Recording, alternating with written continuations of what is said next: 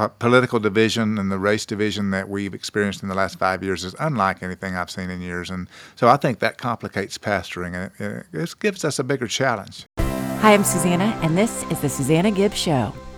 On today's podcast, we have John Meador of Cross City Church. He talked with me about his new book, God's Not Done With You Encouragement from the Bible's Greatest Comeback Stories. We also talked about what it's like to pastor in today's society. He's a really nice man. I hope you enjoy it. And now, a word from our sponsor. Hi, I'm Susanna, owner of Gibb Insurance Services. Yes, I am the same person. For over 25 years, we have served our clients all over the great state of Texas. As an independent insurance agency, we are rooted in the community we serve, and we're there for the good times and the bad. We hear so many inspiring stories worth sharing. The Gibb Agency is proud to support and promote the talented people that live and work in our community in Dallas and all of Texas, the star that shines brightest. And now, on with the show.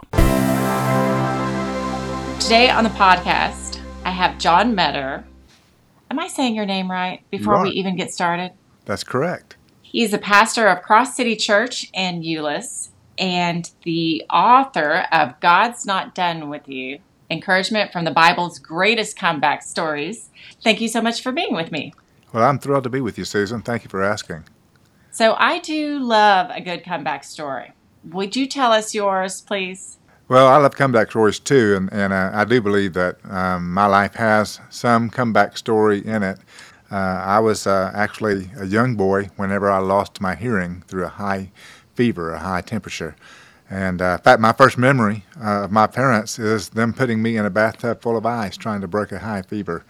And uh, so that was kind of what they did in the day, and it did break. And but I was left with inner ear nerve damage from the the fever, prolonged high fever, and so uh, my world went silent, um, and I was uh, I already had learned to speak some, but I didn't really know what happened to me. I didn't really realize everything had gone silent. So it was about a year before my parents discovered that I'd lost 95% of my hearing, and uh, I still have that hearing loss today. And and uh, so coming back from that is one element of what I would call a comeback story.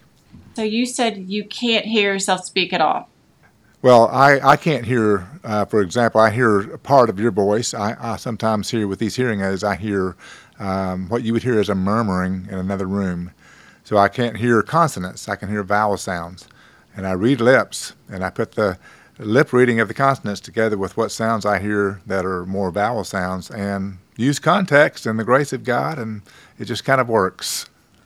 You have a beautiful voice. Oh, well, thank you it's interesting that you don't get to enjoy it as we do, but I think you probably worked really hard on it, didn't you? Well, as a young boy, my uh, my mom and dad were incredible uh, encouragers, and they put me with some people that helped me learn how to read lips and pronounce words. And so, as a young boy, I had to read out loud all the time for my parents, so that they would make sure I was pronouncing words correctly. Now, um, we were from Oklahoma and my uh, my speech therapist was from Houston, Texas. So I ended up with a South Texas drawl, and for years didn't know how I got that. Uh, that's how I got it though. And bless her heart, she did a great job of teaching me to read lips, but she left me with her accent. That's very cute. So tell us how you came up with the idea of this book. Obviously, it's based on your experiences, but you it, the genesis of it had to come from somewhere. Well, I really believe that uh, as I was reading through um, these different characters in the Bible.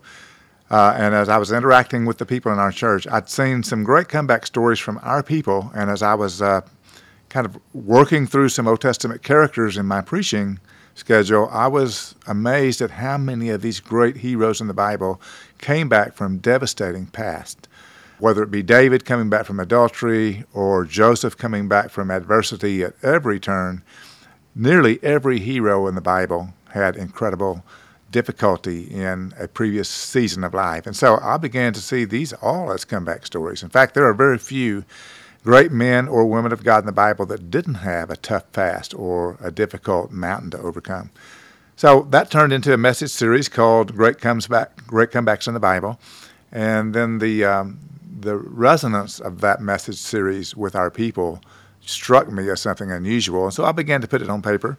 And then pandemic hit, And in the midst of that pandemic, I thought we're all going to have to come back from something, whether it's circumstantial or pandemic related or whatever it might be. And so that's really when the book was written. That kind of answers my next question, which was how long did it take you to write it? It took me about a year and a half to write the book. Uh, it was based on messages that I had researched and accompanied with uh, stories of people that had come to me to visit about those truths. And uh, so it took about um, it took about 18 months to two years to write. It takes a while to find the right kind of publisher, so that took some time. So maybe three years in in its entirety. I have to think it's very exciting, and probably your church is just as excited about it as you are. Well, I'm really um, thrilled with how uh, supportive they've been and encouraging they've been, and and uh, the book released April 1st, which was last Saturday, and so our church members have just jumped all over that. Um, so we're, we're excited about it, and I'm actually going to preach a message series based on the book starting Easter Sunday for the nine weeks following that. So in many ways, uh, messages that they've heard parts of in the past, uh, they're going to be able to hear again and it's going to be in this form God's not done with you. God's not done with you. So you've been a pastor for 35 years, is that right? Uh, nearly 40 now, nearly 40, the last uh, 17 here at Cross City, which used to be called First Baptist Church Euless. It's right next to the Dallas Fort Worth Airport. And we changed our name uh, about four years ago because we were planting some satellites in different cities. And so Cross City Church became the uh, the main name. We're Cross City Euless. We have Cross City Keller. We have other plans for other locations. Oh, that's great. When did you decide that you were going to be a pastor?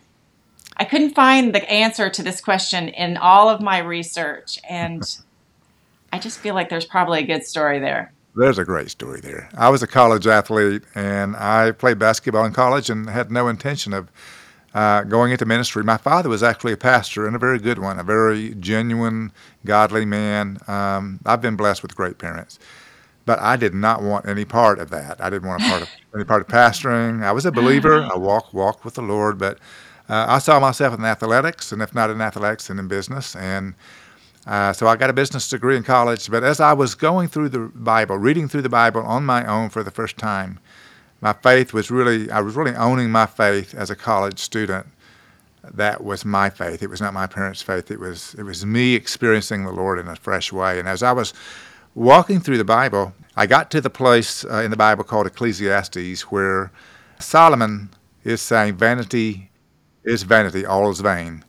And he talks about just how vain the world is and how vain different pursuits are if you're not following what God wants for your life. And in the middle of the book of Ecclesiastes, I sense the Lord saying, I'm calling you to ministry.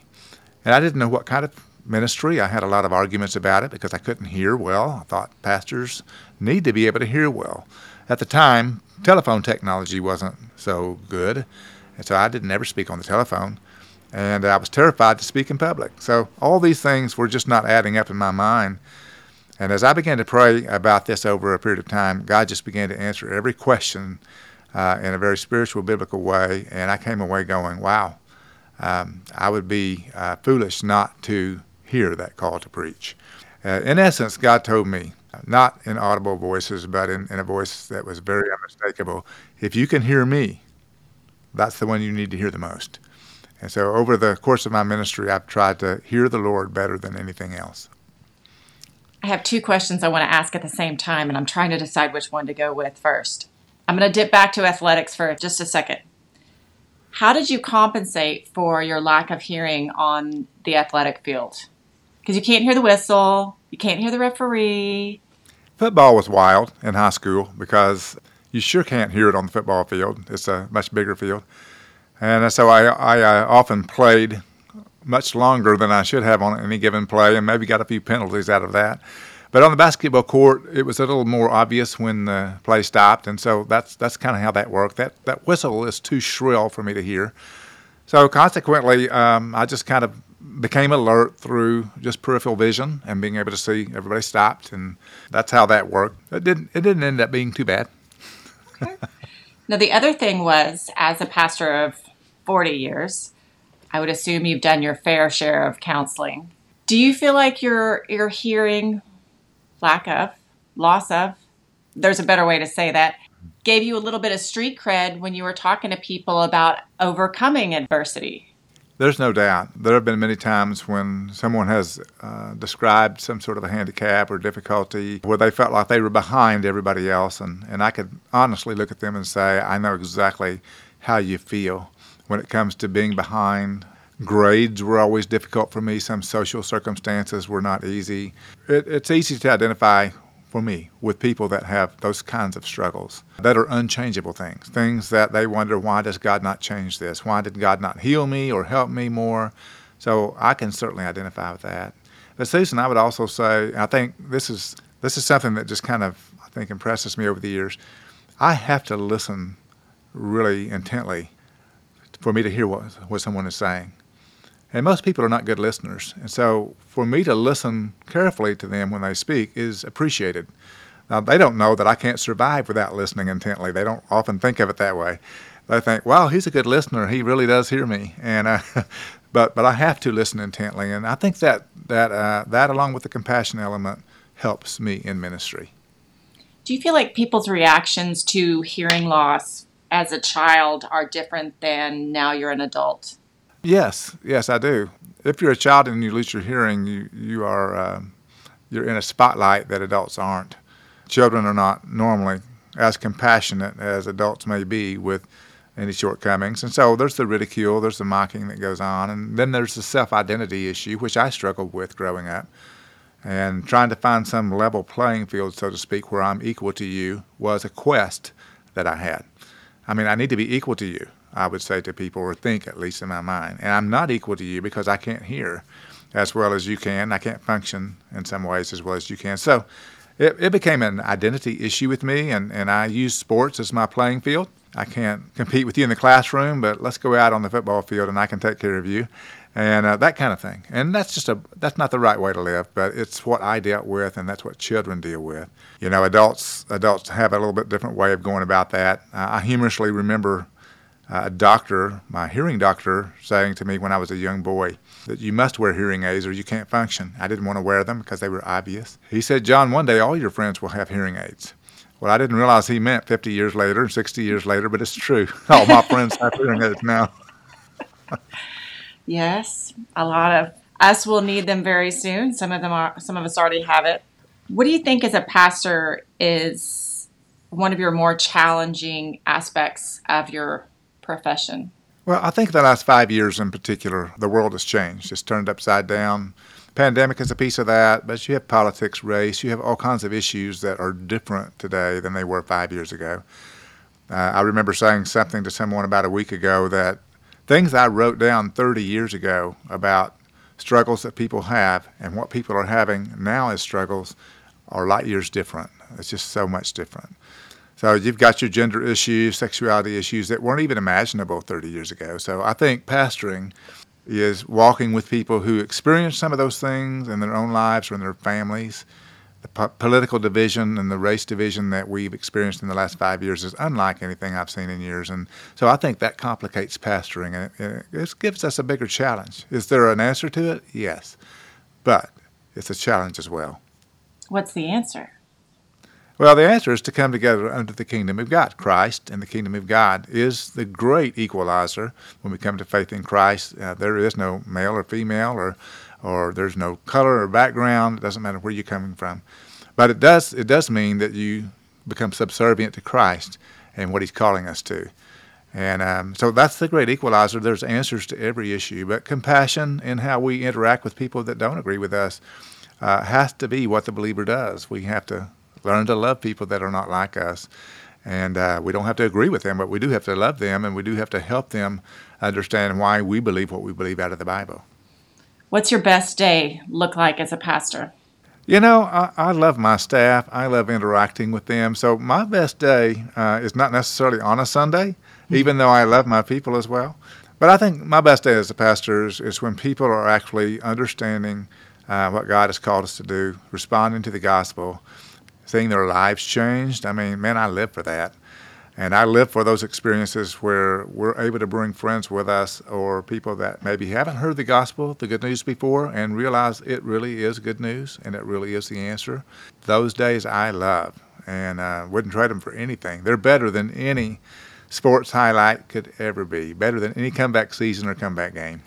Now, I saw that you guys have a podcast as well, which pulls a lot from your sermons from Sundays. Mm-hmm. How long do you prep for those sermons? Do you start working them out months, weeks? Well, sometimes I'll, I'll plan out for months, uh, a year's worth of messages in the sense of where I'll be, what what uh, series I may be in. Uh, over the last 17 years, I've preached through 15 different books of the Bible. So sometimes I will know a year and a half in advance I'm going to be in the book of John for this year or whatever it might be.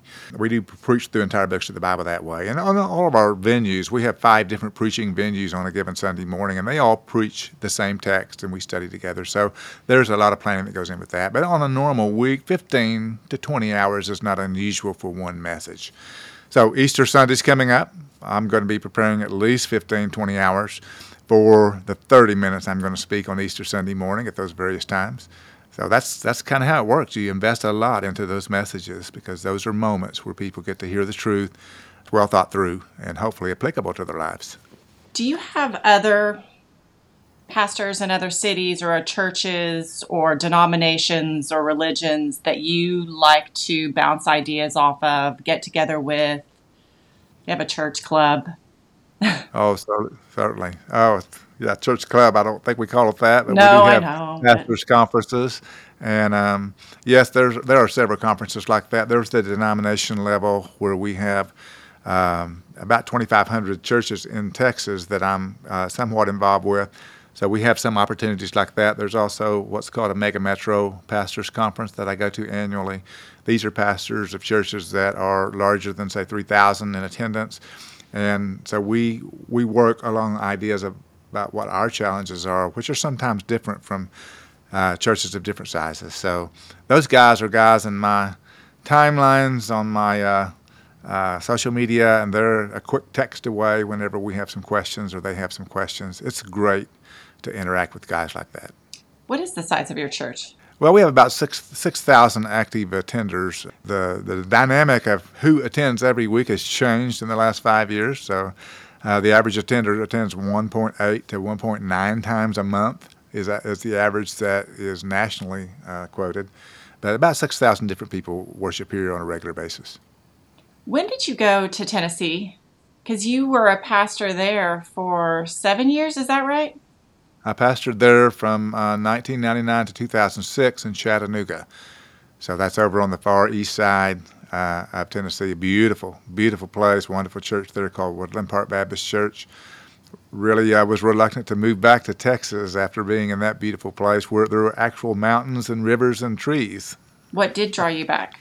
Obviously, the job. I think, uh, well, definitely, I, I, felt definitely called by God to come back here. I, I didn't. Uh, I didn't really want to come back um, because so many great things were happening there.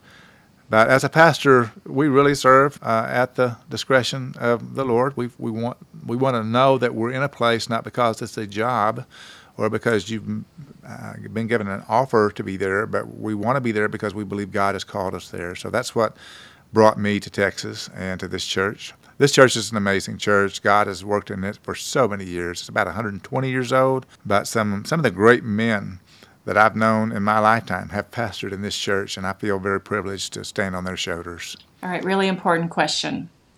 Better barbecue, Tennessee or Texas? Oh, I'm calling Texas That's on that one. Now, Tennessee's got great barbecue, but oh, you have so many great places here in Texas, and it's a it's a quest to get to all of them. The, yes, a lot of people make it a passion. Is that something that you're passionate about? Oh yes, I love it. I'm in barbecue every week. That and Tex-Mex, one place or another. Very good. Well, John, tell people where they can find you. Well, Cross City Church is right just due west of Dallas Fort Worth Airport on Airport Freeway. So it's on the south side of the airport. It's part of the Hurst Euless Bedford Mid Cities area.